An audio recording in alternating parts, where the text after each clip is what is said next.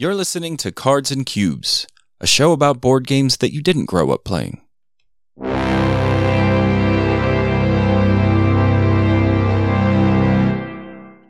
On today's show, we'll be talking about some games played, followed by some upcoming games, and our top three games in which the theme actually comes through. Today's episode 35, and we are your hosts. I'm Brandon. I'm Christo. And we got a taste of normality for a little bit, and now we're back in isolation. Yep. Yeah, I've been hitting uh, the online uh, facilities quite a bit in the last two weeks, and I think, yeah, that kind of reflects on the games that I played. Is that is that how you've been playing? You haven't been playing in person at all, right? Uh no, unfortunately, no. I don't really live with anyone, and yeah, we are trying to do the uh, isolation thing for a couple of weeks. So yeah, no, just online. Yeah, yeah. Luckily, I have my wife here, and that's who I've been playing games with. And I'm gonna just completely change the subject. Do you think that if they put in the rule book, if they didn't put in the rule book as the first rule in setup to put the board game in the middle of the table, do you think people would put it under the table? or maybe even oh in another room. I've been reading a lot of rule books lately, and uh, you know that's no, yeah, I, they do have a lot of uh, just funny stuff like that in the rule book. I think is just kind of like writing a manual or something, a technical manual. You just kind of have to go through the steps, even if they're obvious. I think that's where they're coming from. Yeah, but yeah, they're it's just kind of funny. Not just putting the board in the middle of the table, but I think I've I can't really quote any examples, but I've had some other just kind of funny things like make sure you do this. It's like all right, yeah, I as if I would forget to like put the dice there or something, you know, just like really obvious things. Yeah, yeah. I mean, I, if it's your very first board game, I guess you might be like, what is this big piece of cardboard? What am I supposed yeah, to do with point. this? anyway, uh, we've played some games. Let's hear what you've played, Risto. Yep, like I say, I've been playing online actually. Um, I was thinking about actually playing some maps as well, but I kind of didn't, except this one. Uh, I played Tatsu uh, quite a few times. I finally there was a Steam sale a couple of weeks ago, I think, or like three weeks ago, and I finally bought it. Um, so Tatsu is actually a game by John Yianni. Uh, he's the creator of Hive. Um, so that was i think his second game or something. And a lot of people kind of see it as a disappointment a pretty huge disappointment actually because hive was this kind of really thinky abstract game with kind of chessy uh, very little luck. And tatsu is very random and just kind of really weird. Uh, so tatsu is actually I would say it's kind of a re-implementation of backgammon really. They don't really have. Uh, I don't know if have they even have references of anyone in the forums talking about it or anything. That certainly doesn't say re-implements backgammon or anything like that. But I think the game is like really heavily inspired by backgammon, and I think if you're tr- if you're thinking about playing it or if you're interested in it, you should definitely approach it with a kind of a backgammon kind of a thinking uh, or maybe even just play backgammon first, actually, because backgammon is very uh, commonly found game, and I'm sure you can find a board somewhere. Comes usually with chess, so the concepts of the game are very, very, very similar. Uh, I would say, actually, oddly enough, now that I've played Tatsu against the computer like a few times, I think backgammon still might be the better game. Tatsu is fun to play and it's something different, but there are some situations where the game just kind of really gets a little boring. Um, I'm not going to go into details, but it, it, definitely feels like backgammon, but it can really drag in some specific situations. Uh, the way the game is designed, it can happen uh, that there's kind of an impasse or just like no one's really winning. And unlike backgammon, where it's like a not the circle. You just go forward to the other side of the board and you win if you do that first. Tatsu is in a circular fashion, so the end of the game is triggered by someone either getting destroyed. It's it's about like dragons moving around the board, and the dragons are exactly like the chips in or whatever they're called. I don't know what the terminology is in backgammon. The things that you move, the circles. So they're, so they're dragons, and the dragons actually have spell abilities on backgammon where if you land on someone uh, you take it, and I guess I should say the obvious thing is the game is a roll and move, so that's also kind of hilarious. Uh, like exactly like backgammon, you roll two dice and you can move two pieces or one piece twice, and exactly very very similar concepts. But yeah, unlike backgammon, when you where you land on someone, you just destroy them in backgammon, uh, or actually yeah, return them kind of to the beginning or whatever whatever. In Tatsu, there's three types of dragons. One of them just kind of blocks the other pieces. The other ones removes them temporarily. The third one actually removes them from, from the game permanently. So the temporary removal is kind of like backgammon, where you actually have to roll to go back on the board. Um, just kind of a very funny game. Overall, it feels very much like backgammon. I think if you're a fan of backgammon and you're looking for something different, that's a really cool game to have. But definitely do not expect Hive. Expect a roll and move with lots of luck and some interesting decisions. So actually, not so even interesting decisions, but some decisions, I guess. Uh, lots of roll and move, and if that's your thing, I kind of like it as kind of like a Zen rel- relaxation kind of a game. Those games, I feel, Backgammon and Tatsu, the decisions are kind of obvious, and the game kind of plays itself, and it's all about the dice. Uh, sometimes there's an interesting situation, but the interesting situation is kind of an exception rather than the rule in those games, in my opinion. And it's all about just kind of calculating odds and pushing your luck. So yeah, that's Tatsu. Yeah, you know, uh, another. In, in yeah, sorry, under, go ahead. Under family, yeah, on BGG, it does mention uh, says traditional games backgammon. Um, yeah, you know, yeah. I never thought to look into this designer. Like I, I like Hive a lot, but I just I don't know. He's got Army of Frogs. Never heard of that. Junkyard Races. nope. Never heard of that. Logan Stones. Nope. Run Rabbit Run. I don't know. Uh yeah, I mean, I can't say without playing any of these games, but he might be a one-hit wonder as of right now. Maybe he's designing something great without us knowing. Yeah, I don't know. I think he likes kind of smaller games, and those actually sound kind of like children's games or just kind of family type games. Uh, I think uh, Hive was kind of his some somewhat serious game. I'm not sure if he's in if he's from Greece. His name sounds Greek or something, but if he is from Greece, I think uh, backgammon is kind of popular in Eastern Europe in general, and like oh, Russia yeah. and stuff. And uh, I think that might be influenced by that, but I don't know. I just don't know. Um, so yeah, Tatsu. Uh, the other game Kingdom. that I played. Sorry, um, he's from the United Kingdom. Okay. Yeah. Well, never mind then. Maybe he just wanted to make a backgammon remix or something. The other game I played was on Board Game Arena. Uh, Board Game Arena has received actually quite an update. Uh, there's quite a few new games uh, on there Marco Polo 2, which maybe I'll play someday, and a bunch of other games. Uh, one game which is in beta currently, but I've I, have i have looked at for a while and I've wanted to play is Marrakesh. Um, Marrakesh is a 2007 game, really old from Gigamic. Gigamic is kind of a, I think it's a French publisher, and they publish a lot of games with kind of weird large wooden pieces and just generally weird pieces. Physical game of Marrakesh comes with these kind of rugs, and the rugs are actually woven with thread and stuff, and it I think it looks pretty cool. Uh, the game is very very simple. Um, you move a piece which is Assam. Actually, is he's a uh, a guy from Marrakesh, I guess, and he walks around the market or something. I don't know what the heck he's walking around on. I think the rug market, and uh, basically he roll a die. It's another roll and move, so roll and move theme. Uh, uh he roll a die and you move him and he kind of moves straight basically. And if he lands on the rug that is an opponent's rug you pay them tax. And that's literally the whole game. And at the end of the turn you you lay a rug next to him.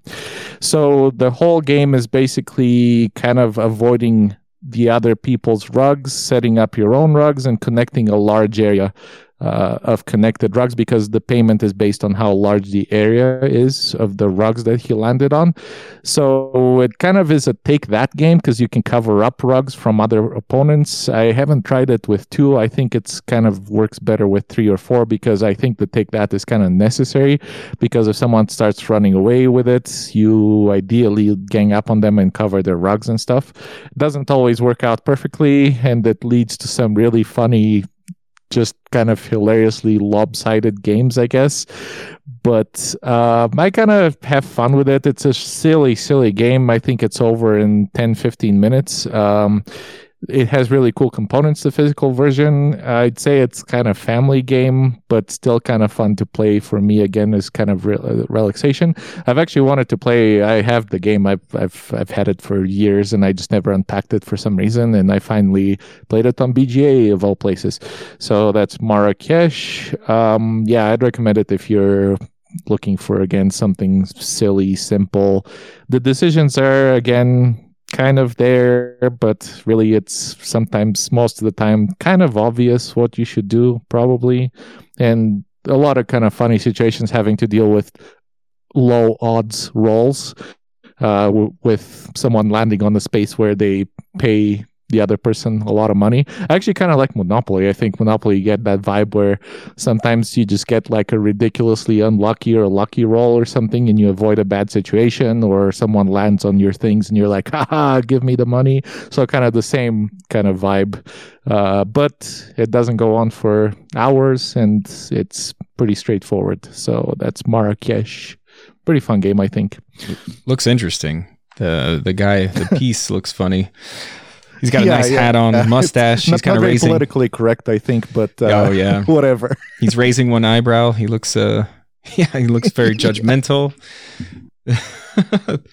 but the rugs are cool. That's cool. I haven't seen that in the game. Um, yeah, I have a couple games I played. Uh, the first one was um, I played it because Matt and Justine were I don't know about boasting about it, but they were they said it was a lot of fun, and that is Kitchen Rush. I got that uh, months ago, and then finally busted out and played it. I played the solo variant of it, and I also played it two player with my wife, and I would say that probably two players is preferred, even though I haven't played three or four players. It scale it seems to scale well. Um, but uh, this would literally be, I think, too many cooks in the kitchen for this type of cooperative game. Maybe not, but uh, the discussion phase, I would say, is would be a little bit much. Anyway, uh, Kitchen Rush is a real time game where you're putting out sand timers as workers in various spots in a kitchen because you're running a kitchen. And the spots could be to uh, welcome guests in where you flip cards where there's orders. You can go to a spot to get cards. You can go to and when you get cards you get the, the size of the plate which is coming from clean dishes. So you can actually go to a spot in the dirty dishes and clean a couple of dishes. You go to the storage to get the food to put it on your plates to prepare them. You can go to the spice rack which is a bag of spices. And when i first saw the bag i was like don't tell me you're going to have to randomly pull out cubes. That's not the case. I think it's supposed to slow you down and yeah. basically trying to Im- imitate like a, a cupboard of spices or a drawer of spices, which I think it actually works fine. Um, and then there's going to be shopping. You could go shopping. You're kind of limited. Like if you go to the shopping list, you have to buy five of one type of food, or um, or only three of a uncommon spice and only two of a common uh, uh, two of an uncommon spice, three of a common spice. And you could go to ovens and cook because these plates are going to go on your player board, which has a zero, one, two, three. They all start on zero, and various orders will take various amounts of time to cook. So every time you go to the oven spot, you can move one plate down one space. Um, also, when you're placing these timers, these sand timers, you do the action right away, but then you have to wait for them to run out to move them to a different spot. But you have two, so you could place one, do an action, and then place another. In the solo game, you actually have four and you could and you're so you're placing out four. It's basically like you're playing a two player game. And then there's also a place you can go to. It's the office space where you can hire back workers that didn't get paid in the last round or get some of these upgrades where you can upgrade and get another stove, upgrade, get another storage spot, or get a helper worker that comes in and is there. At the end of the round, you have to pay wages. You have to pay three for each worker. And for each one you can't pay for, you lose a prestige point, and then they have to go. I guess they go home. I don't know where they go. They go to the top of the board. um, and and uh, then you complete orders and you have to check if they're right because it's real time and you're scrambling around this kitchen. So if they're not right, they would get wiped off. You have to keep the card. You have to make it ag- again. Um, if you make it wrong, then you lose prestige points. Um, is that right? I think it's right. I can't remember. Yeah. Yeah, it's been a while. Anyway, what you're trying to do is you're trying to complete as many orders as you can, have enough money to pay wages and pay for food. And then at the end of the game, depending on a card you put in, because there's easy, normal, hard, very hard, and you have to meet those requirements by the end of the game. No matter what card you put in, you have to have a coin, at least one coin in the office. You have to have at least one prestige point, and you have to have all of your workers currently paid for in the last round. Uh, if you don't, you immediately lose. Also, if you you could go below zero in prestige points, and if you hit minus four, you'd automatically lose. But some of these, in for example, these cards, the easy one, we had to have I think ten orders and four money and two prestige points. I think that's it. Um, the game solo was really hard because not only do you have just two hands, but you have to wait. You can't like I can't place down something, start to take that action and place another one. You have to complete that action. So it just felt, you know what it felt like? It felt like I was working in a kitchen by myself, which I've done. and the two player game felt like I was working in a kitchen with two players. I think that the game mechanics, the design of it works really well. It's really thematic. And I think that it's pretty tough. I think I've, I think after you played a few times, um, you will want to put in the the harder levels, I guess. But I thought the easy, and we played without the event deck because the rulebook says if it's your first time playing, play without the events. So we did that. The events are just all bad stuff happening. Um, anyway, I thought it was good, but here's the irrelevant part. I don't know if I like it because it's stressful.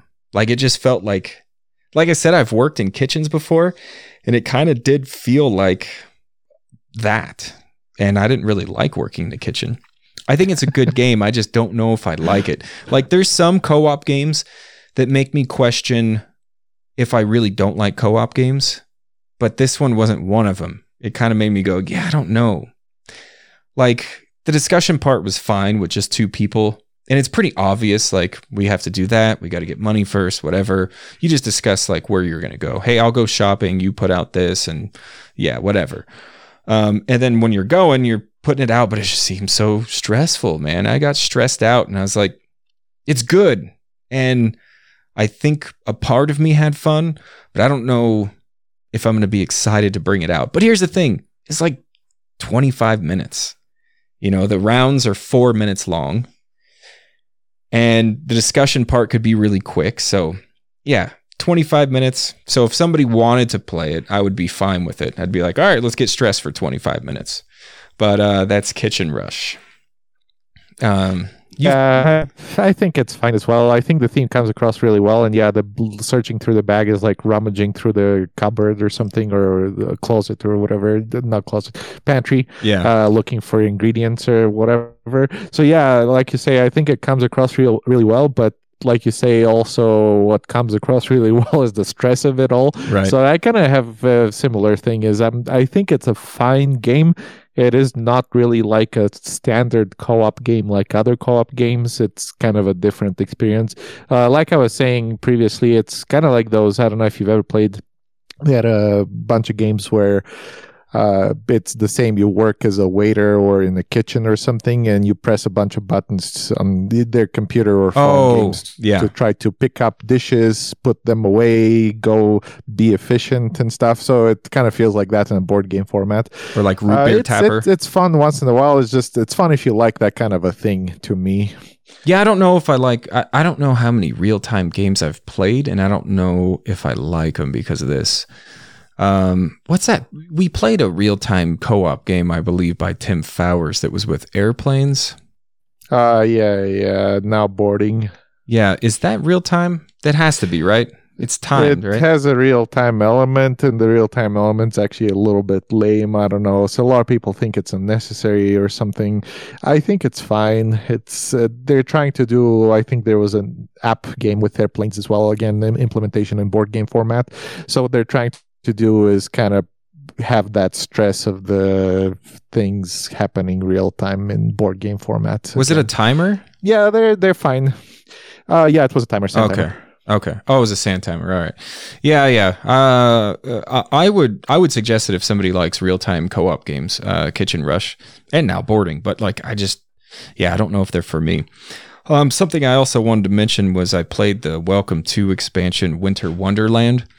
Um, this is just an expansion that comes with a pad of um, of more uh, housing development sheets. Uh, this one is all snowy and looks kind of Christmassy. Uh, it just adds two things to it. One is you're you have another a different opportunity to score each street by hanging consecu- consecutive Christmas lights. And I think it says in the rule book like nobody likes that one house that doesn't participate in decorations. But uh, what it is is you're getting um, sequential numbers on your streets. So in, in Welcome to you could you flip cards and you and it's a flip and right and you pick um, a group of cards which is going to be out of three and it's going to be a number and an effect and the number has to it has to go in ascending order on each street but it doesn't have to go sequential right it could go one three five but the christmas lights encourages you to do that because on each street you're going to score your consecutive houses, your largest cluster of consecutive houses, uh, one point each house. So if I have two, three, four, five, six, all next to each other, that score five points. Or if you do the bottom row, I think it's like 12 houses, which I actually did in my solo play of it. It's 12 points. So you can get a good chunk of points from that. The other thing it adds is uh, cards. Uh, I think they're development cards. They're goals. And it's one of the in-game conditions. If one player gets all three goals, then the game would end. So, to my knowledge, the two ga- to the two expansions, mini expansions that I've had for this, it always adds in threes. So, like just a three, third one. Um, and these have to do with the lights. Like one is have three houses of three consecutive uh, numbers, sequential numbers. One is like have not consecutive numbers. I don't remember what they are, but they have to do with the lights. And it's fine. Like uh, uh, we played the Halloween one. We talked about that. I thought that was fine. It adds in very small little scoring opportunities that that don't change the game tremendously. They just kind of add in a little bit more. This one actually feels a, a more than the Halloween one because you're now thinking about the numbers that you're putting down, not just circling a ghost or a candy. Like in the Halloween one, you're actually like planning on like, all right, this street, I'm going to try to get all sequential numbers. Anyway, I thought it worked really well. Um, the paper looks nice. It looks like a snowy valley. And um, I'll be getting these. I think I'll end up getting all of them just because I like the game and I think it changes it enough. And that's uh, yeah, Winter Wonderland is the expansion. yeah. I always like uh, Welcome to. Um, it doesn't really change the core game like super much, but I like the little twists that they have and just the different art on the papers that Oh, they I- have for for the different expansions. Yeah, um, that's always fun. I did want to mention the the solo game real quick because I hadn't played the solo game before. You shuffle all the cards, and instead of having three separate decks, you have one single deck. and you grab you pull three cards and you choose one for a number and one for the effect. I actually really like that way of playing solo. Um, it just gave you more choices. And then you have a solo card that you would put into the like last part of the deck. And if that comes out, then all of the uh, development cards flip to the other side. So you could get only the lower score. And that's actually, it adds another way to end the game. Whereas once that stack runs out, you don't reshuffle, you end the game. That's how my game ended, actually. But the scoring is not my favorite. The scoring in it is just like, see, you're try to get your best score. yeah, that's kind of, they don't even have a scale like, good job, you No. won or something. Right. No, not even that. and that's probably my like least favorite way to do a solo game, but Yeah. but it's it's fine. I did really well against myself. All right. Well, anyway, uh, another game that I played on Board Game Arena, which we've previously talked about, so I'm just going to mention it, is The Crew. They implemented The Crew on Board Game Arena, which is really kind of fun because it works really well because it's a game where you're not supposed to talk. And uh, Board Game Arena does really have, I think it has audio, but no one really uses it. So it works very well where it kind of forces you to not talk. People type sometimes, but um, you're not supposed to anyway. Uh, again, uh, pretty interesting game, uh, trick taking game. I think it won what what was it? Spiel for did it win Spiel? Kenner, last yeah. this year, last year. Yep, the Kenner, Kenner Spiel. Spiel. Yeah, that's crazy. Um, yeah, the theme is actually really hilarious to me because actually, uh, uh, the board game arena implementation kind of led you the mission story, and the stories are just kind of like hilarious to me. Uh, so we're talking about themes that come through today uh, in games. That to me just does not come through in any way. It's kind of like you're astronauts and you're preparing for these missions and you're trying to do things together and then you like go to the moon and it's like weightlessness or something. And basically what you're doing is playing a trick taking game. It just like doesn't compute at all doesn't register to me as the theme making any sense. But as a trick taking game it's uh it's interesting it's fun. I think my observation is the i've played the first 10 missions like 5000 times now because everyone for some reason likes to start at one and then they quit by like 10 or something. So it's actually pretty hard to go to the higher missions. But uh, they're very dependent on luck in my opinion. And yes you can deal with some situations which are really it's really cool when you pull something uh, that just is very low odds uh, but like for example if someone has really high cards and they're not supposed to take anything because the game is kind of like you commit to these goals of what you should take in what order or whatever um, that it's like a basic trick taking game. So if someone has a lot of high cards and they just happen to have a lot of high cards uh, and, and other people are supposed to take a lot of cards that's like very unlikely to happen. And yeah you can try to cooperate and have you abuse like the color runs slough the right colors so you dump the high cards. But sometimes it's just the luck of the draw of the deal actually is uh, way too much to deal with some of the tougher missions and i think that's kind of my observation for of the game is uh, it's very dependent on the initial deal and yeah there's this emergency thing where you can shuffle uh, uh, rotate one card or give one card to either left or right. Uh, very limited. I think it's supposed to happen once every like 15 missions or something. But yeah, I I don't know if uh, if you're playing that game, if you should expect to consistently win all the time, even if you're really good. I think some situations are just doomed to fail. And that's just kind of unfortunate, but yeah, pretty kind of actually kind of light, lighter weight game. Um, in my opinion, to play. I'm amazed that I'm still amazed it won the Kenner Spiel. It should have like been the regular Spiel in my opinion for that game. But yeah, yeah. it was fun. The Have crew. you- So yeah, if you're into trick taking games, check it out on Board Game Arena. I think it's good. Have you played it two player?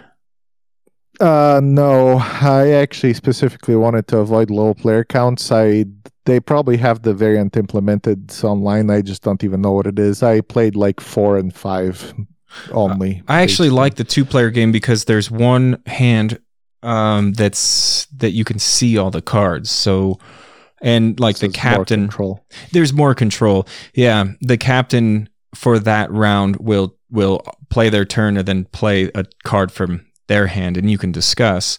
Um, there's there is like cards underneath though, so you deal out. I don't remember how many, five or six cards down, face down, and then cards on top of that face up.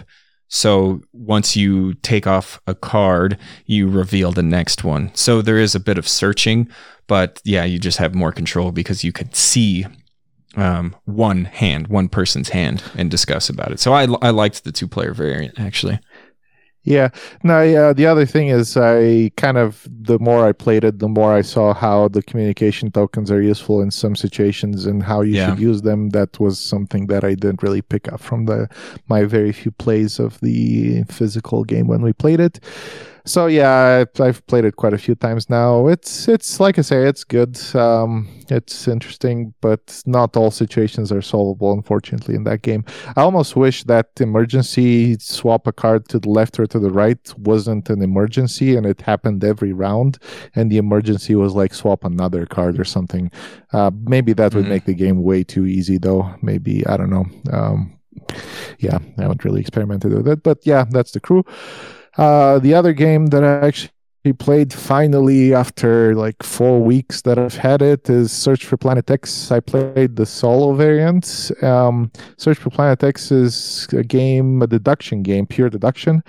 Uh, you're searching for Planet X. Huh. Planet X is a planet which is theorized that it's somewhere beyond the last planet of the solar system or whatever there's these uh, observations that irregularities of planet orbits then they're theorizing that there's actually a planet that's uh, somewhere out there. I don't know how large it is or whatever. But uh, you're looking for it and uh, there's a board which represents the night sky and it's kind of cool and thematic. Uh, there's the earth and you you can only search for celestial objects uh, like you're searching for the, the board is divided in sectors and it's a circle so it represents kind of the solar system. And every sector can only have one object. Uh, they, they are like uh, gas clouds comets dwarf planets um, asteroids uh, it's kind of arbitrary, not very thematic, but basically to make the deduction work, every sector can only have one object, and uh, there's a bunch of rules, logical rules, like these. Uh, for example, dwarf planets are in a slice of six sectors somewhere. So if you discover one, you know the other three are within six sectors of it, those kind of things. So basically, you're doing a bunch of kind of logical steps to try to figure out where things actually are exactly. Uh, the tools you have for that is you can do surveys, um, and it's a time track game where you are a pawn on the outside of the boards, and the the the the pawn the, the they're actually little telescopes. It's kind of cute. But the the one on the very end goes first. So depending on the action you take, it costs certain amount of time, I guess, that you're trying spending to either research or survey or whatever. And then you move forward, and the last person goes, kind of like Tokaido, basically. The the and the not Zombicide, gosh, what's uh, Australia? Australia. Uh, the last person goes kind of track time track. Uh, so that's kind of cool. Uh, you can choose to do actions which have different costs. Uh, you can do research on specific objects, which kind of gives you a relationship between, for example, comets and gas giants. Like maybe it will tell you like at least one gas giant is next to a comet or something. Um, you can actually survey the sky, which is usually what you kind of do the surveying the skies, you choose a number of sectors in, it, in, a, in an object, and it tells you how many of that object is there. The fewer sectors you survey, the more exact it is, but the more time it costs. So it's kind of cool. Um, like basically, the more exact information you get, the more time it moves you forward, and other people get more information maybe um, while you're just sitting there and doing nothing. Uh, or you can target a specific sector and get exactly what's there. Uh, obviously, not the planet X. Planet X appears empty, so that you have to figure out using all those rules where it is uh, by basically finding almost every other object on the table. So yeah, it's um, it was kind of very what I expected. Um, kind of a very cerebral exercise of sitting there and just trying to figure out first of all what you're what you're supposed to know because you like have a bunch of things like i surveyed this slice of the sky and then this slice of the sky and i found out this information and like can you actually figure out something from that to come to a conclusion and then uh, what action actually you should do because every action costs time and if you do the wrong action you kind of fall behind so you're trying to like push for the information that you need to come to conclusions. Uh, pretty cool game. It felt a little bit like um, uh, doing homework or something in some in some way, kind of lo- some kind of logical homework.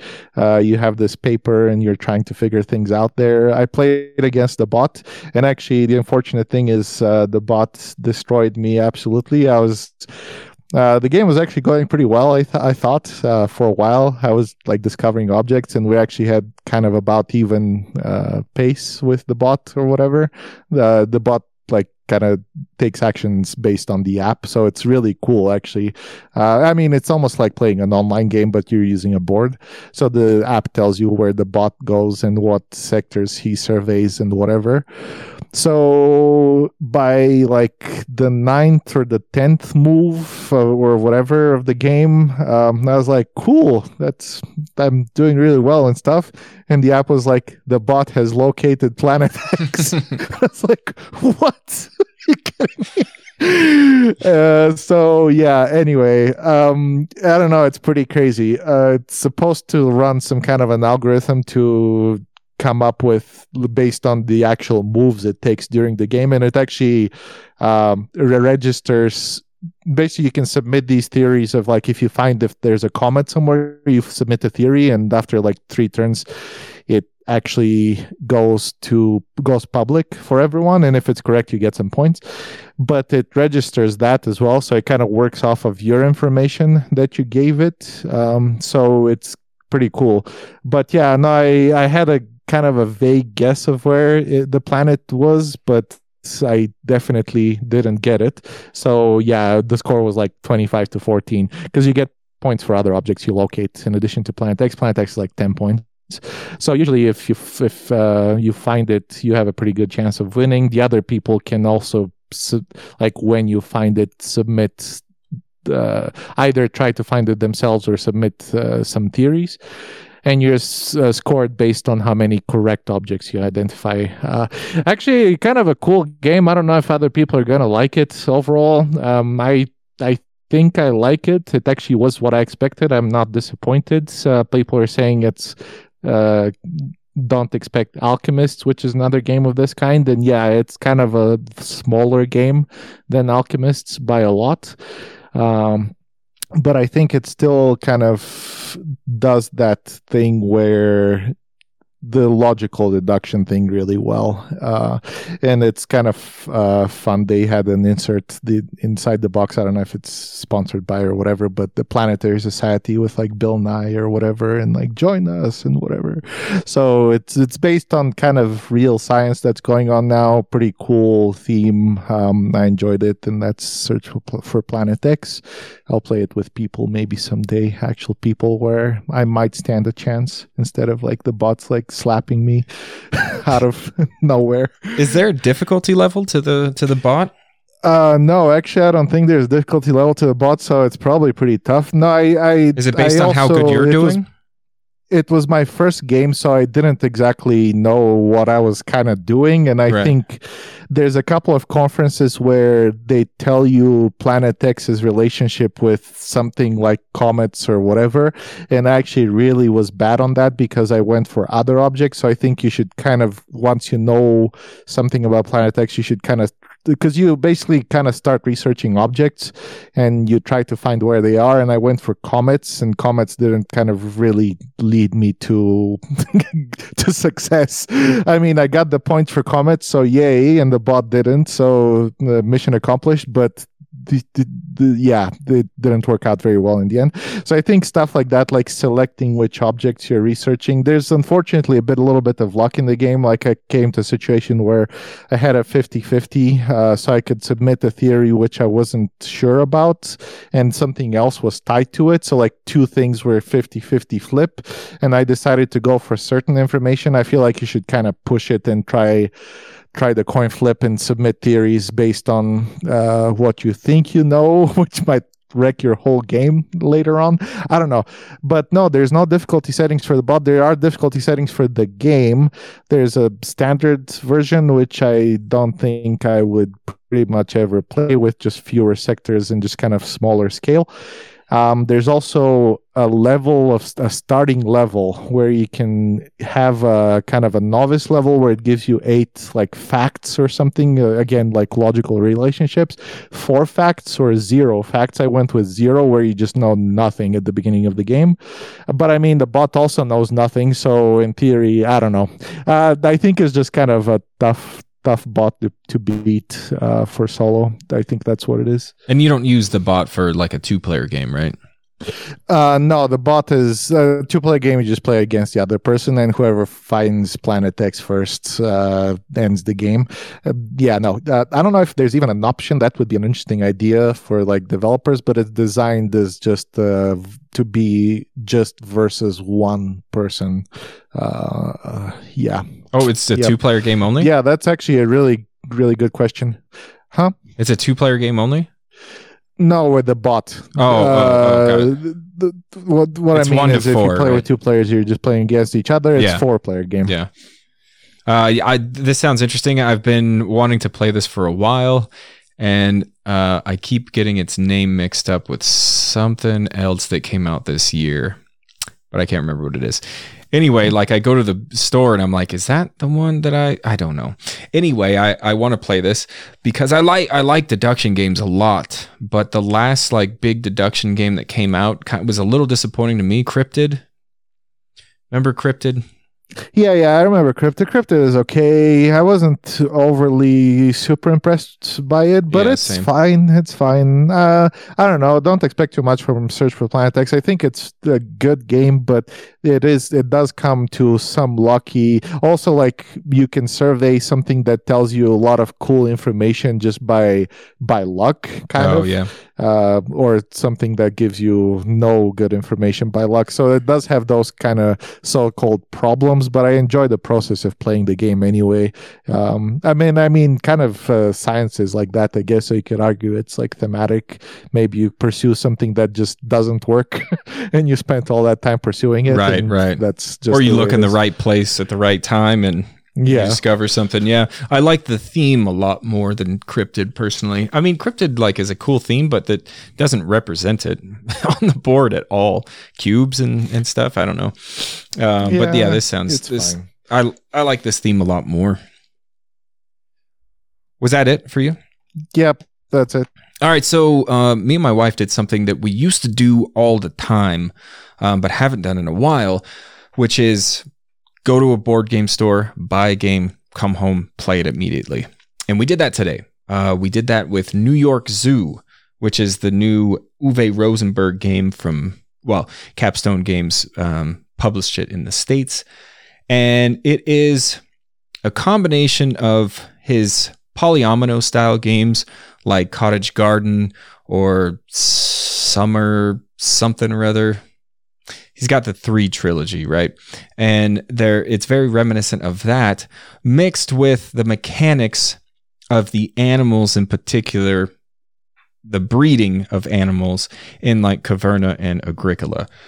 So what you're doing is you have this board that looks um, it's like a similar setup of like patchwork and cottage garden where you have this uh, this rectangle strip and you have polyomino pieces on it, and you have an elephant that you're moving. And in a two player game, you're moving that elephant between one and four spaces. And the spaces could be to land on a polyomino spot and take the, the topmost off because you have like a pile of uh, polyominoes you set up at the beginning of the game. And you take it and you place it on your board. When you place it on your board, you have to put an animal in there. You start the game with two animals in these houses, so you could put animals in your in these little houses on your player board. And you can add them, or you can split up from other previously placed animals on other polyomino shapes. Uh, take animals from that and place it on it. So you could be spreading these animals out on these polyomino shapes.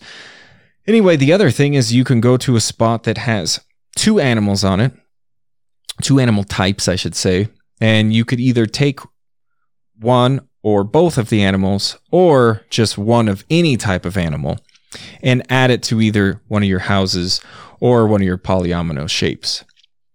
And then also, if you've passed up a breeding spot for a particular animal, like it'll have kangaroo breeding. So if you passed it at any point, then breeding happens for everybody starting with the active player. Breeding is very simple. It's any enclosure, which is these polyomino pieces that have two or more, they spawn one animal of that type. And these uh, these enclosures have to have all this the same type of animal on it. You can't mix them. Anyway, uh, you're so you're basically like all you're setting up these animals to breed. And every time you introduce an animal to the board, you can take one off of your house of the same type and add it. And anytime breeding happens, you can breed up to two spots of that type that's breeding. So you're really trying to set up like multiple enclosures to breed at that time. So you're like setting up these these it's a you know time management. You see when they're going to breed and you're setting up for those animals to breed multiple times.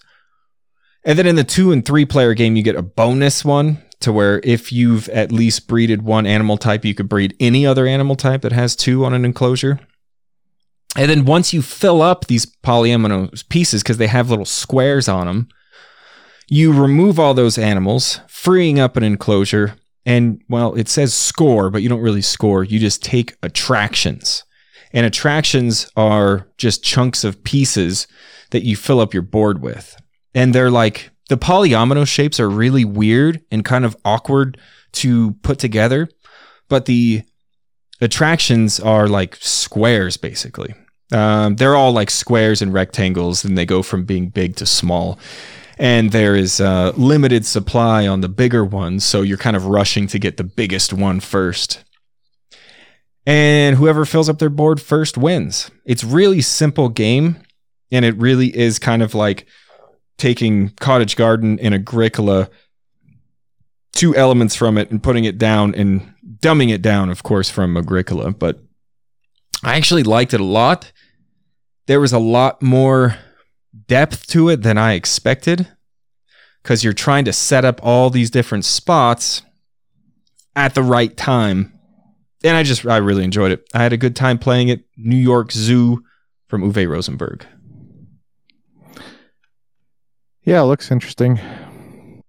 Uh, it looks like uh, basically the sheep mechanism. If you enjoy that in Uwe games, with Yes. polyomino like patchwork. So yeah, Exactly. Sounds, sounds cool.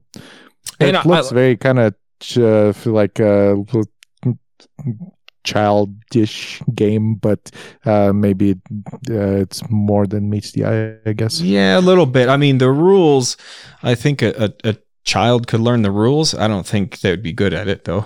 Um, That one is the animals are like really pink and bright colors, and they look really like cute and stuff. like on the kinda funny. box. Uh, and the meeples as well. Oh yeah, I thought that the game like set up uh, looked kind of elegant. Actually, just kind of looks like really smooth and nice. Yeah, that's nice. It's nice. I mean, it doesn't feel like a capstone game. That's for sure. Oh my gosh, Capstone. It's yeah, Capstone, definitely yeah. did not expect Capstone. Yeah. But yeah, I don't know.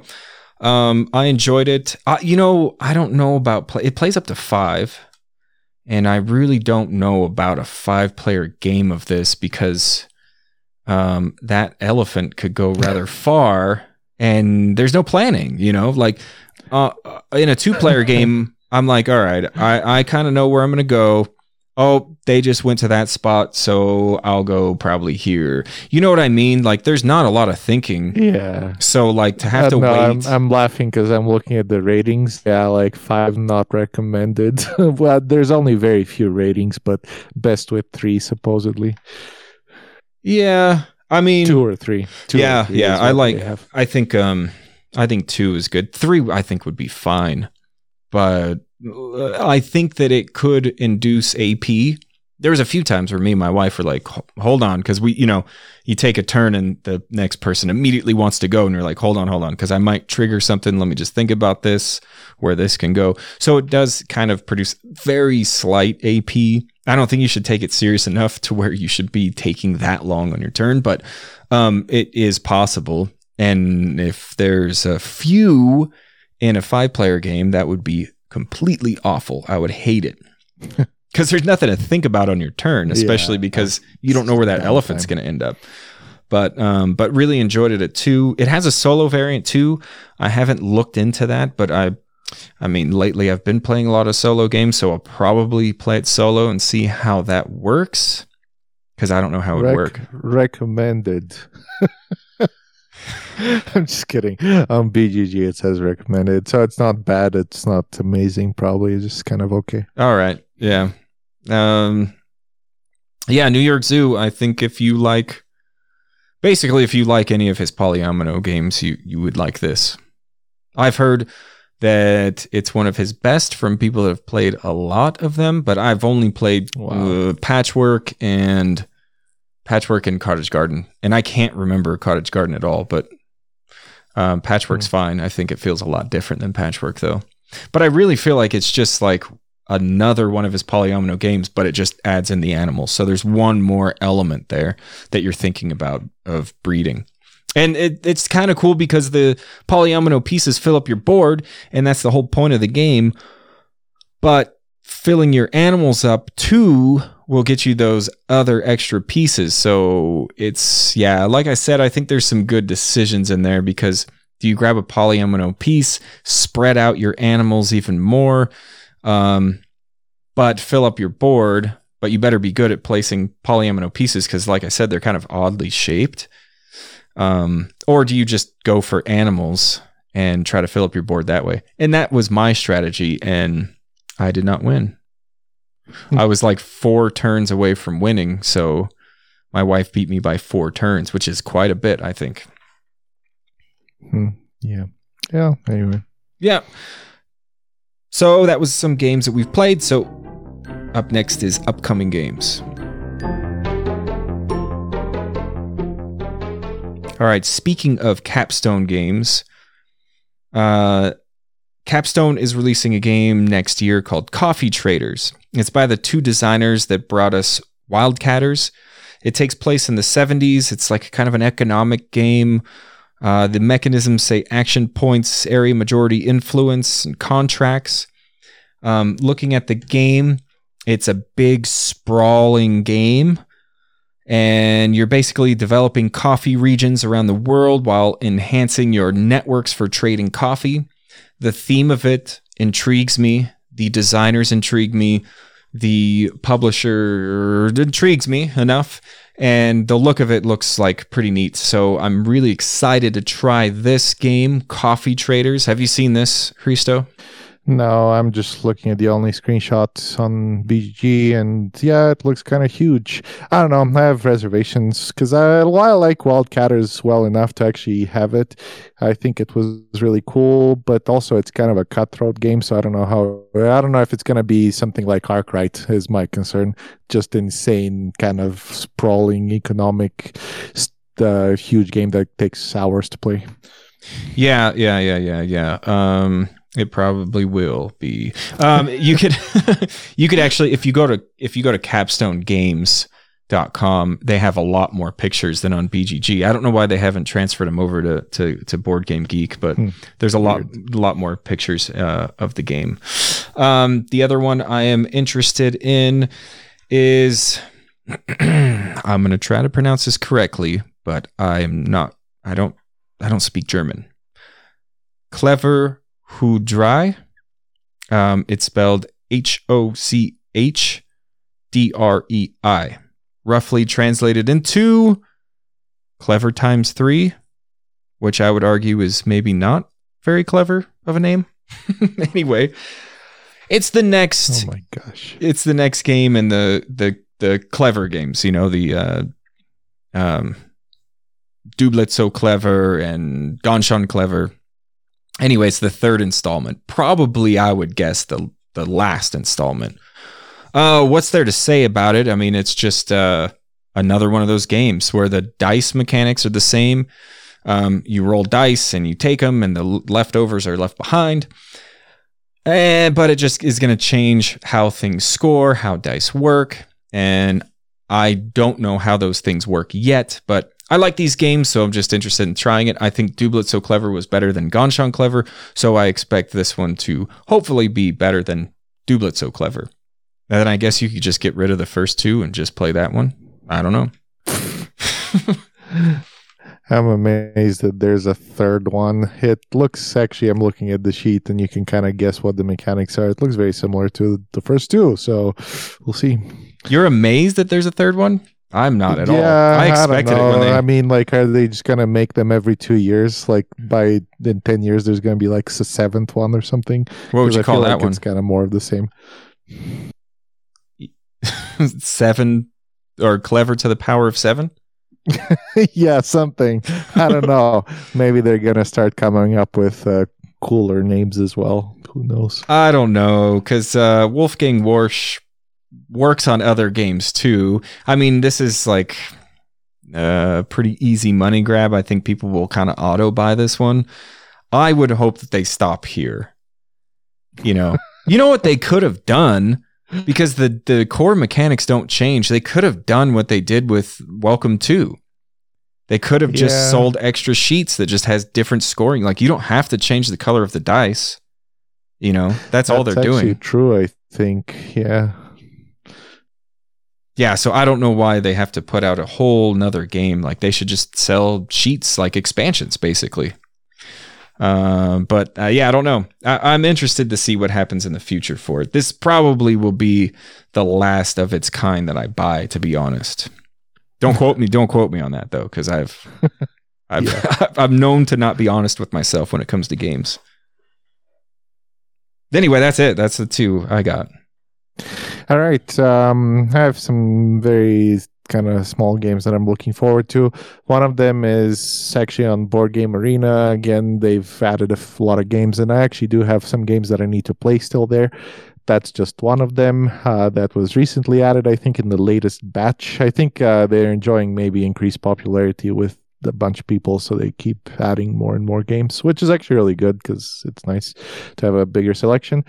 Um, it is kind of getting harder to actually play those games uh, a lot, though, real time at least, because uh, uh, there's just a lot of games and not enough people to have full games all the time for all games. So, anyway, but it's uh, called Quetzal or Quetzal, um, like Quetzalcoatl. Kind of the first part of it, I think, is what they're going for because the game is uh, you are kind of actually we have kind of uh, again non PC theme. You're basically, I think, plundering temples and you're selling the uh, relics from them to the market for money. I think that's the game.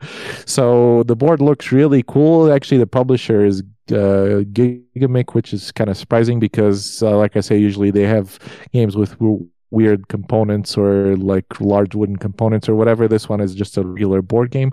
Uh, it's by the designer of the Illuvia project, which I kind of liked. Uh, kind of a simple game, though. I watched a preview of it and uh, very simple looking. I think it should be enjoyable. It has a really weird gimmick where you're rolling your meeples. Um, it's a worker placement game, but you're rolling your meeples, which is hilarious, and they look like regular meeples. Uh, so if they land on the side, you can choose what they are. If they land like uh, face up or face down, they're explorers or uh, archaeologists or something, and they can be placed on different places on the board. And if actually they land face up, you get a coin and you choose what they are, um, kind of like on their feet. which is kind of the weirdest mechanic uh, idea in a while, but it's a thing, I guess.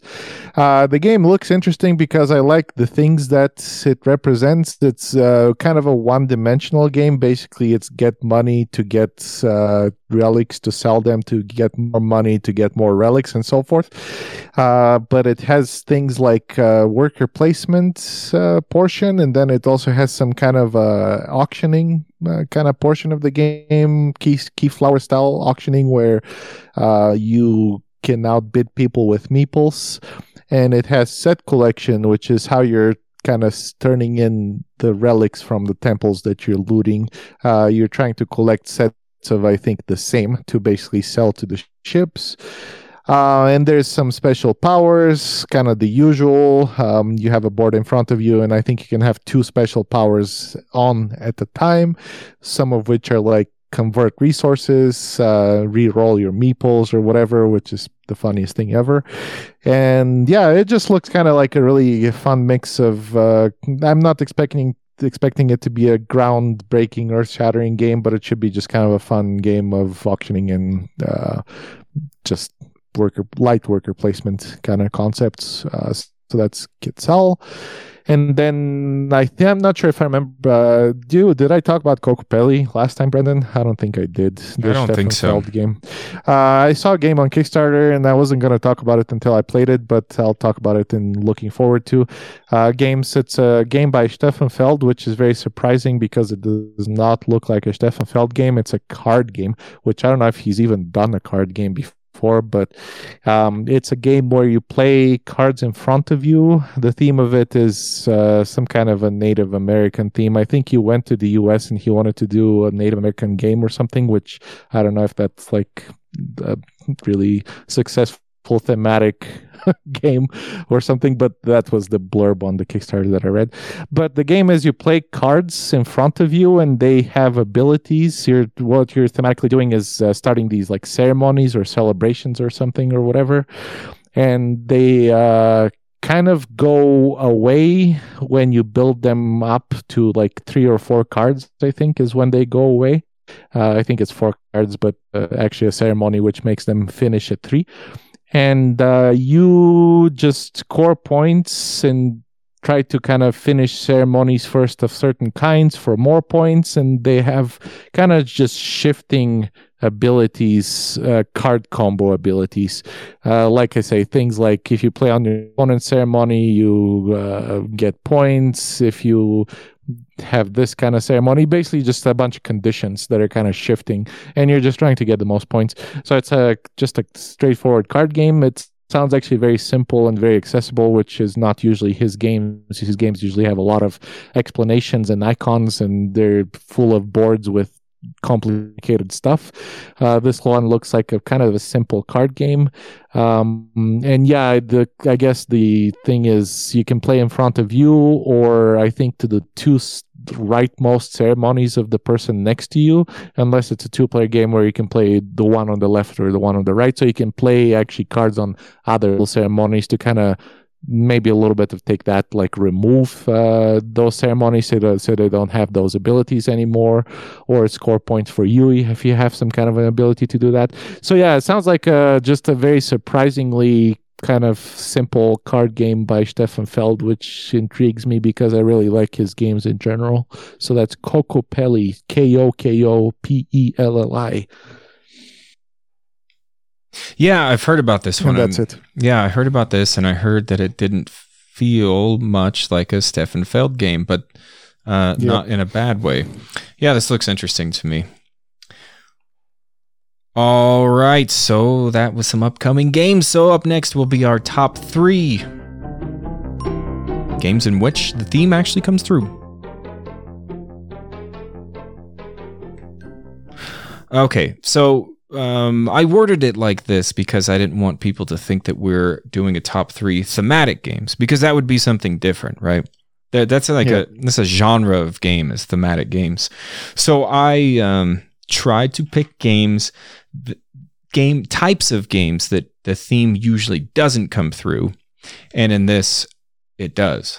Uh, there might be some explanation to one or two of these games, but that's but that's uh, that's how I made my list is types of games that don't really usually have a strong theme, and and for the all three of these work very much for me, uh, being thematic. Yeah, actually, I was thinking about exactly the same thing. So we were on the same wavelength. Um, I was trying to think of games where you usually don't expect to like the theme much at all, or just kind of to be like, well, whatever theme, like who cares? Uh, but the games where I was actually surprised that the theme actually does come through, uh, like exactly like you. Uh, one of them is kind of a thematic game. I actually went through the thematic game category and just kind of looked at that as well even though definitely not a list of like you see a bunch of dungeon crawlers basically in thematic games and not that kind of a list as far as i'm concerned yeah i wonder if we could even come up with three i'm wondering if i could come up with three i mean i could i could come up with three game thematic games that i've played but would they be like games that I really like and would want to play again? Like that's what these lists are supposed to be is games that we would recommend. And I don't know if I have that many thematic games to recommend. Yeah, it's true. All right, well, let's get into it.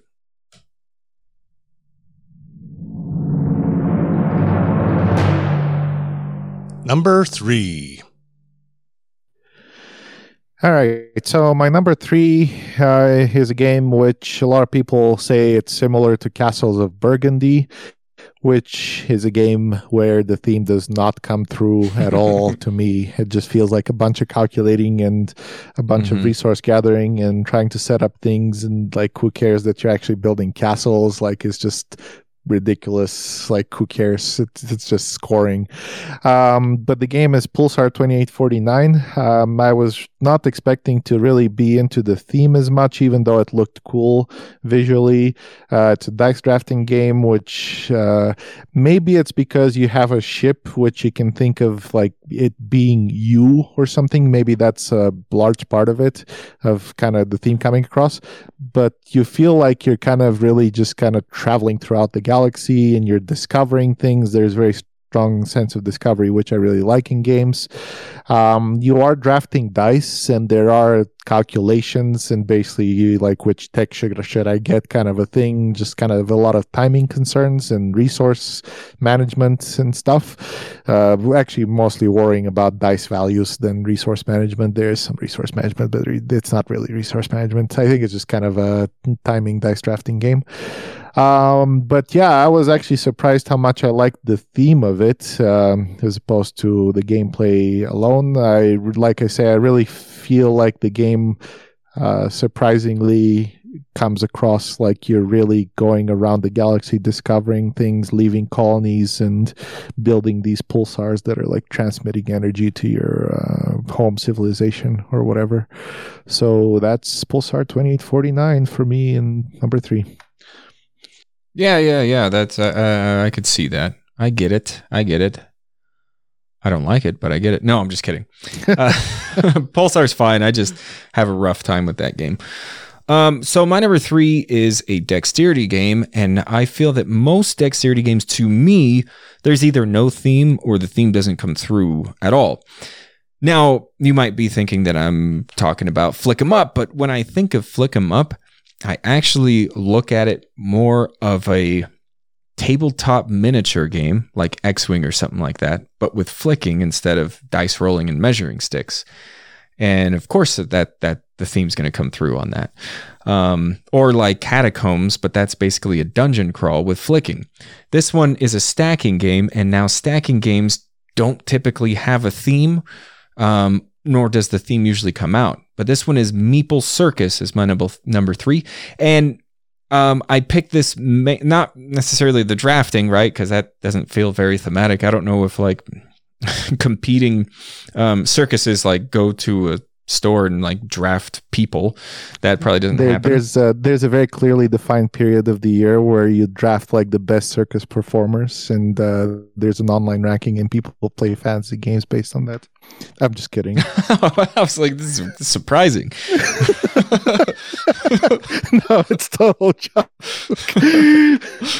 um, the the part that feels very thematic to me is putting on the performances. You're doing it on your own and everybody at the table is watching you and there's circus music playing and there's like different meeples want to be doing different things, you know, like um I can't remember everything but uh the strong man wants to kind of hold heavy things. I think it's the like, red one, lion tamers, acrobats. Yeah. Yeah, yeah. I think it's the red ones, or there's yellow, red, and blue regular meeples that are in the game, and they each want to do something. Like I think it's the red want to be the highest. Anyway, you have to follow the rules of all these elements to the game, and you can get other uh, elements of, like Christo said, the lion tamer, the strong man, or something like that. And they all have to do what they want to do, and you're trying to complete goals as well. And sometimes you got to pretend to eat a sandwich when you hear clapping. Sometimes you got to do that. But you have a timer that is the music, and you have to complete that um, before the timer's up, before the music stops. And you have these splashes of symbols that are letting you know that time is getting closer to the end. And it feels um, I don't know if I feel like I'm actually entertaining, like putting on a performance. Well, sometimes because people are laughing at me, but I definitely feel the pressure of performing, and it's uh, extremely thematic in that way to me, and that's why I picked it as my number three, Meeple Circus. Yeah, I agree. I think it's really good as far as getting across that feeling of like putting on a show, literally, Right. for the other players. yeah.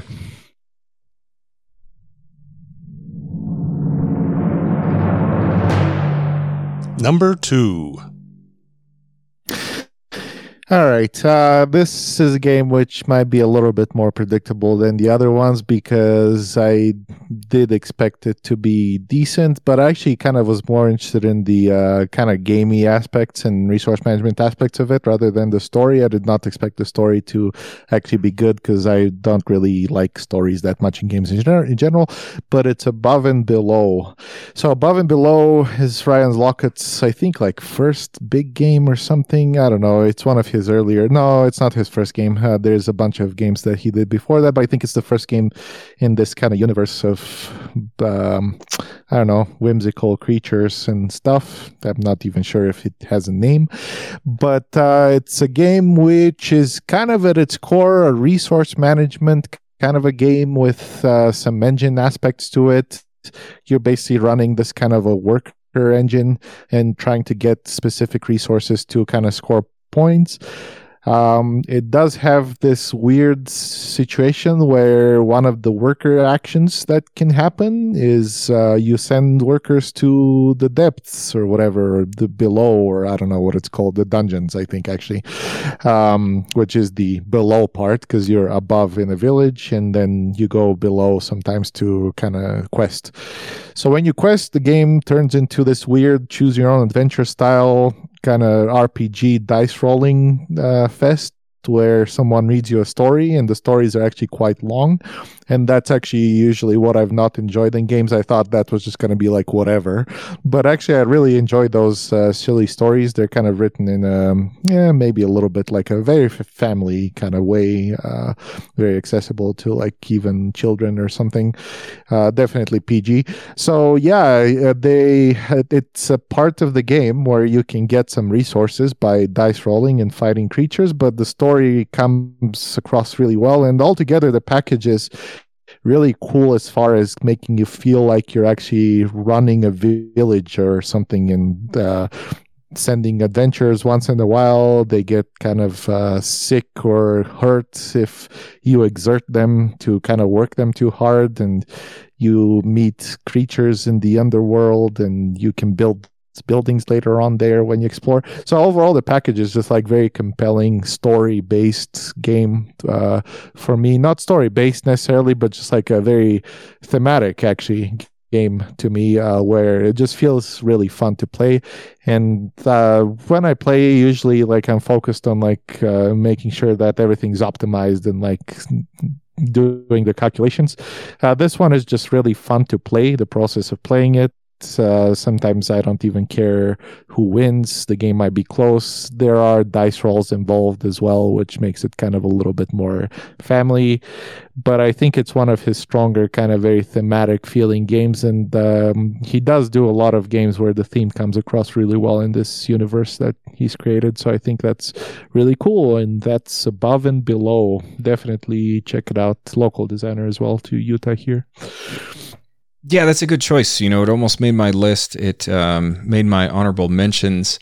Uh, I only played this game once a while ago. I think it was right, actually, right before um, Near and Far came out, and uh, I don't know why we only played it once because me and my wife played it with um, some other people, and afterward we were like, "That was a lot of fun." And we never played it again.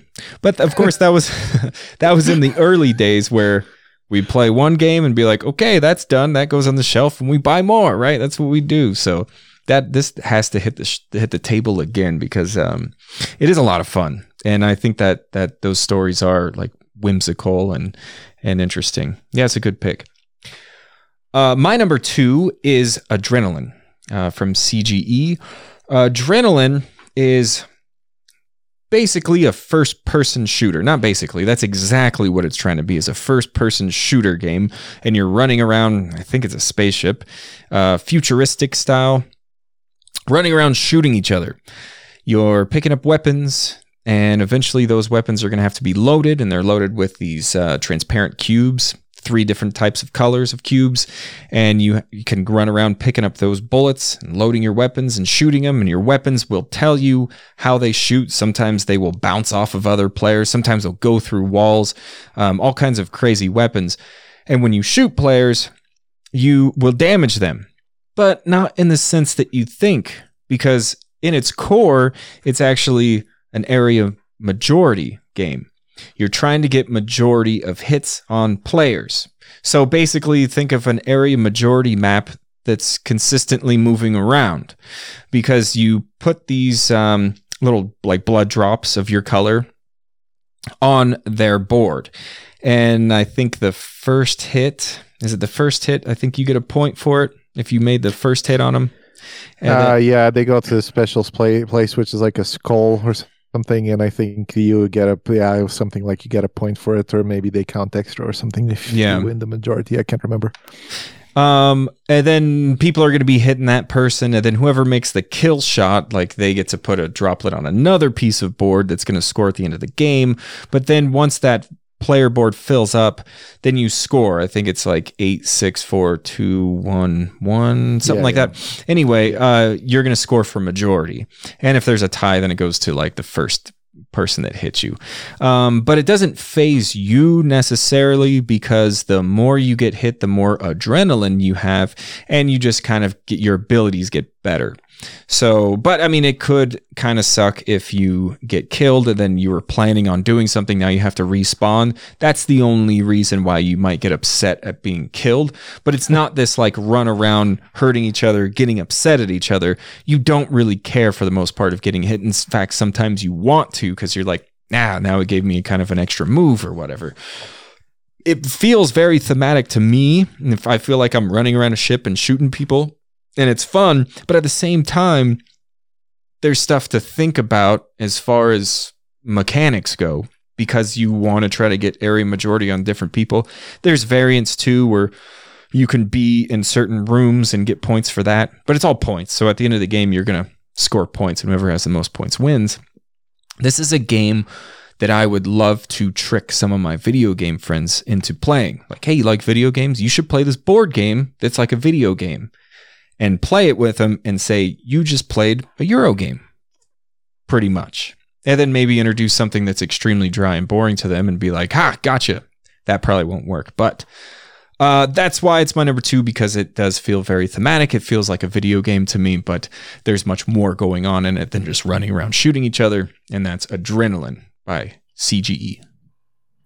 Yeah, I wanted to say actually, uh, someone made a comment while we were playing the game in, in our group a while ago, which I thought was really funny and uh, kind of telling. Uh, I think he said, Do you feel the adrenaline pumping as you play this game? and I thought to myself, uh, No, not really. I, I don't think I feel the adrenaline pumping. But I mean, in fairness, I guess it is a board game. So, like, they wanted to have thinking involved uh, in it. I don't know if it lives up to the name as much as it's uh, supposedly the attempt to live up to its name. Um, yeah, no, the theme does come across as far as yeah, it feels like basically a death match, which is what it's representing. Actually, they have an expansion which is a team. Turns it into a team death match, like team versus team, which sounded really interesting. But the reviews were actually very kind of divided and bad on it. I think I bought it anyway, but we haven't played it. Uh, it will need like at least four people, I think, uh, to make that work. Um, maybe it goes up to six now. I can't remember, but uh, yeah, it's a board game after all. Um, and uh, yeah, like a uh, very, it's very thematic as far as everything that happens on the board. It's actually everything that you would expect to happen in a death match. Like two people are fighting, and someone like shoots a grenade at them, and they both explode, and it's kind of hilarious. In a deathmatch, if you die, you lose your weapons. In the game, you do not lose your weapons, which is kind of cool. So there's really no downside to dying. Um, so yeah, it's no, the theme comes across, but yeah, uh, I don't know how they would actually make it like really adrenaline pumping they would have to do some kind of a real time element to it and i think it would kind of turn into a different game i think i like it the way it is it's just uh don't expect like a super silly game. It is a little bit silly, but it is actually very thinky as well. Yeah, that's true. I mean, um, this doesn't get my blood pumping like a video game would. You know, that's yeah. for sure it almost feels more like I'm watching a video game and making yeah. suggestions to a player in which I kind of control. But like, yeah, um, I just think I think the name adrenaline is just tied to your board because the more you get hit, the more your character gets adrenaline, and the like more like awesome he is because he's pumping through. Full, he's full of adrenaline. But yeah, the players yeah, don't true. feel the players definitely don't feel adrenaline. Um, yeah, no, that's a good point. Um, yeah, it, it's thematic, but yeah, don't expect your heart rate to go up.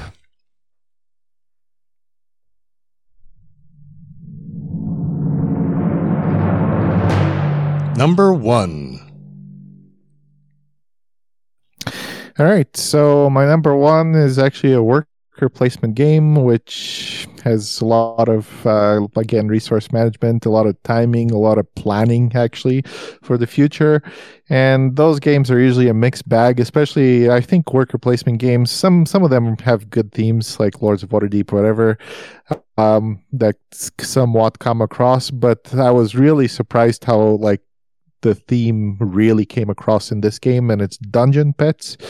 Um, it's a game where you're taking care of pets uh, that you have, I think, bought from the market, and you're trying to basically raise them up, make them uh, like take care of their needs actually is a big part of their of the game. Uh, they have needs of not just feeding but also like cleaning up specific cages.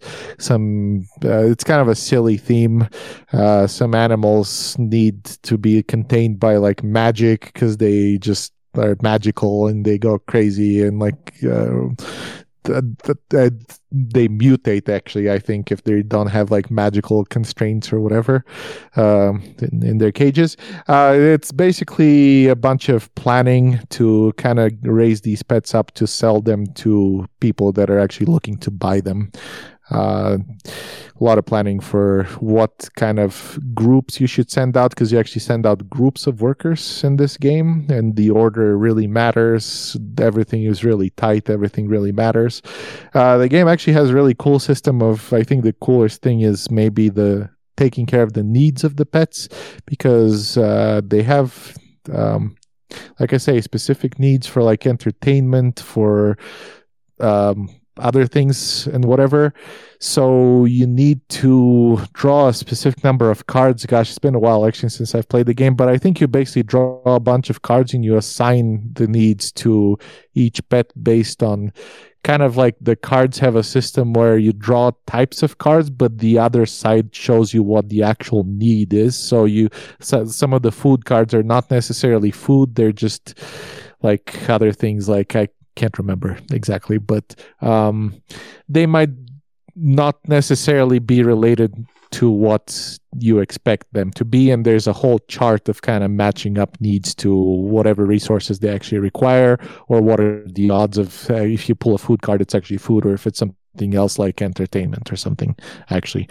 Uh, so it's kind of hard to explain actually and actually the game is very complicated kind of um, and it's complicated to explain and i think the interesting in, thing in that system is how kind of intuitive it feels.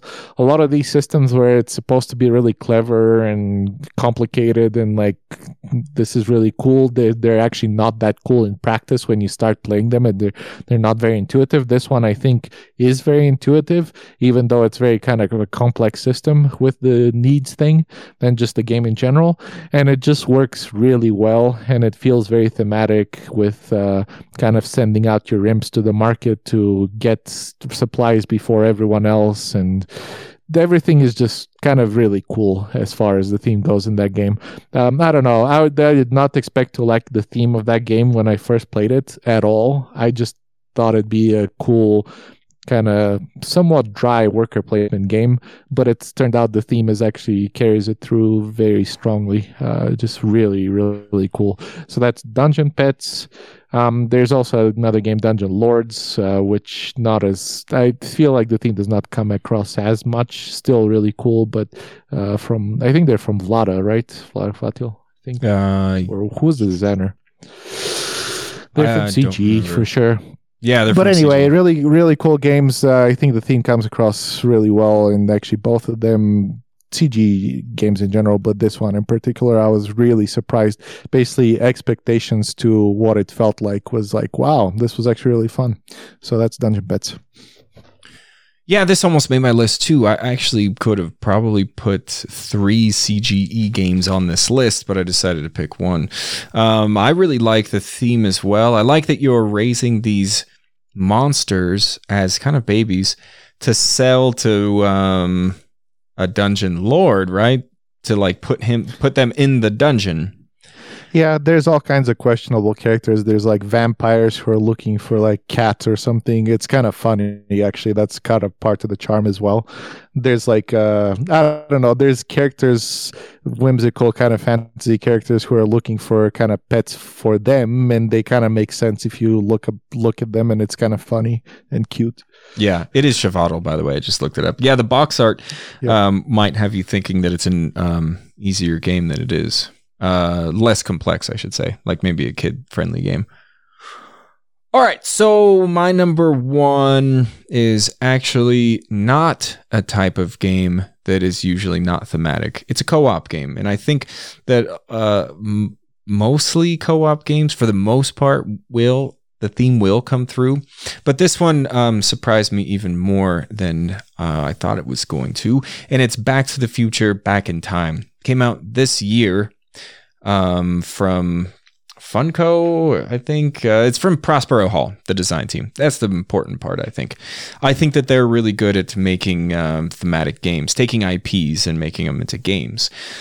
This one is probably my favorite of them. And you are playing the events that take place in the first Back to the Future movie. You have a turn track, which is actually also a timer. So every time you take a turn, you would move this thing and uh, a cube on this turn track, and it'll tell you something to do, which is usually not very good. Um, but then when it once it reaches the time on the last space, that's when you have to have the DeLorean right at the right spot, and you have to have the hook for it. And George and Lorraine have to be in love, and there's several different ways of going about doing this. Unfortunately, it's a lot of dice rolling to make these things happen, which is a lot of luck. Um, but there's a lot of dice manipulation, which is why I personally don't mind it so much in the game because you can have these little tiles and you could re-roll certain things or make force one thing to be a success. So, but you also have a picture of your family, like in the movie, and it's slowly disappearing. Um, and you have Biff character on the board um, trying to mess up George and Lorraine from falling in love, and you could actually uh, take an action to like hit him and like knock him out, and you actually lay him down on the board. So pretty thematic there as well. Um, you're playing one out of four of the characters in the game, which is going to be Marty or Doc Brown or Marty's girlfriend, who I can't remember her name, um, Jennifer, and the Yeah, dog Einstein. Um, of course, Jennifer, the Ein- Einstein, the dog, are in the movie, but they're not on this adventure. But to make it for players, they had to have some characters. Anyway, um, everybody I played it with thought that it was extremely thematic. It was hard enough to lose the first time we played it, and then want immediately set it back up to play it again, um, realizing our mistakes and what we should have done. We'd had some more discussions and we won. And then the last time I played it, we lost again. So I feel like it's challenging enough, it's thematic enough, and it's fun enough. Um, and that's why it's my number one. Back to the Future, Back in Time. Definitely the theme comes through. If you love this movie, I think you would love the game. Cool. Sounds interesting, actually. Yeah. Uh, honorable mentions. Um, Christo, you had some of my honorable mentions on your list. Uh, I don't know if I have some of your honorable mentions or whatever you heard, but I'll just go through my honorable mentions. Uh, one game which almost made the list was The Grizzled. Um, The Grizzled is a game Oh, yes. where you're simulating kind of being in war, I think, generally, just kind of the experience of a soldier, kind of the psychological experience of a soldier. And that's actually extremely hard to just kind of uh, present in any kind of game format, let alone this like very, very quick card game.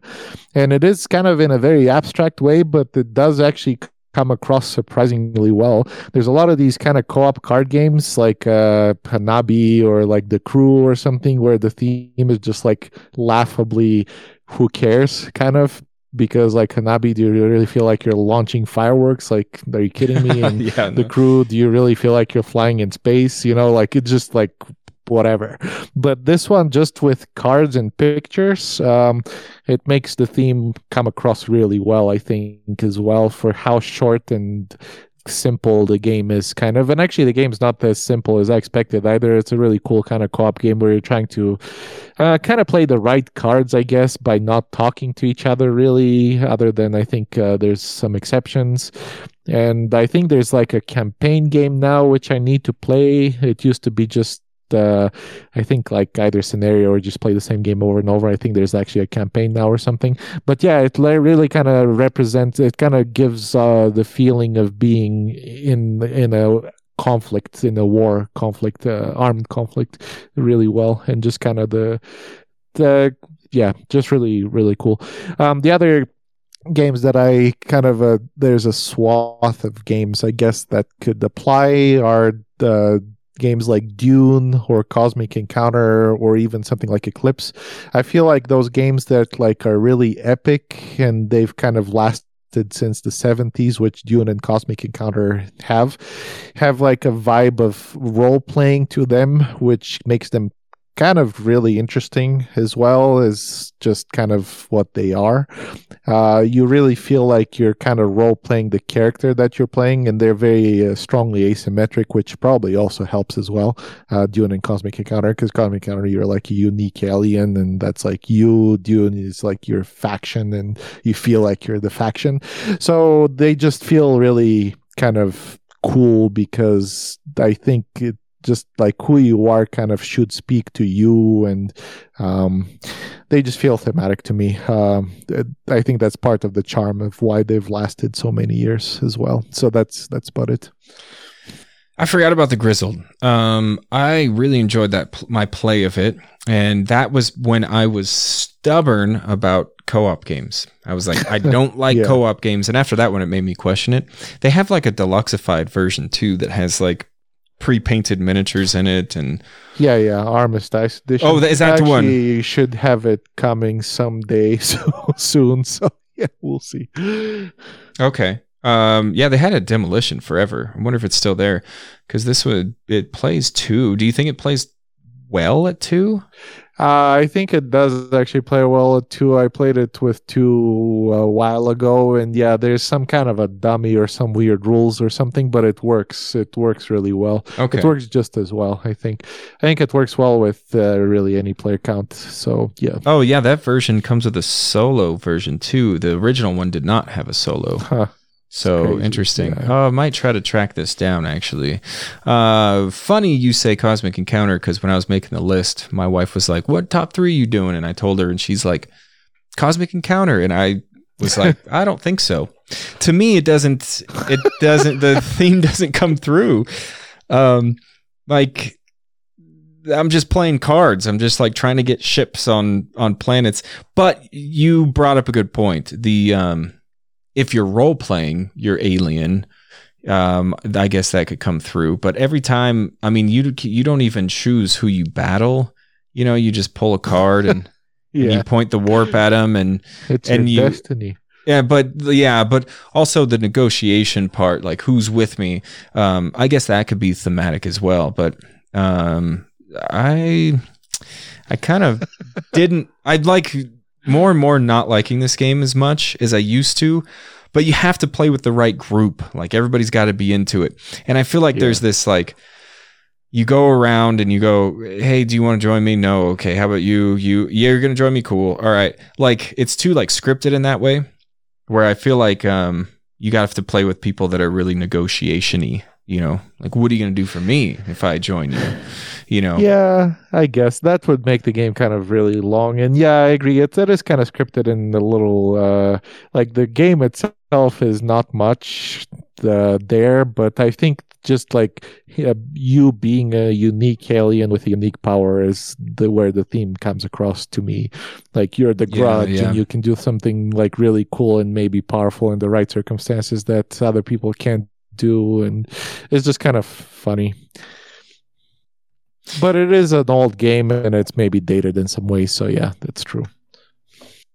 Uh, no, no, it works. It just, um, yeah. Uh, Horrified, I think, is a very thematic co-op game, also by Prospero Hall. Um, and I have a one that you might find weird that I almost actually put on my list, but I didn't because most of the game isn't thematic whatsoever. Haspelknecht. Um, Uh, yeah, no, I can see it. That's fine. it's the boards, right? The the the um, actual coal mining. Um, like basically, it's a drafting game. You're drafting. You're. It's weird because you're drafting like actions basically, and not worker placement, not action drafting. You're drafting um, like circular discs that allow you to do certain actions.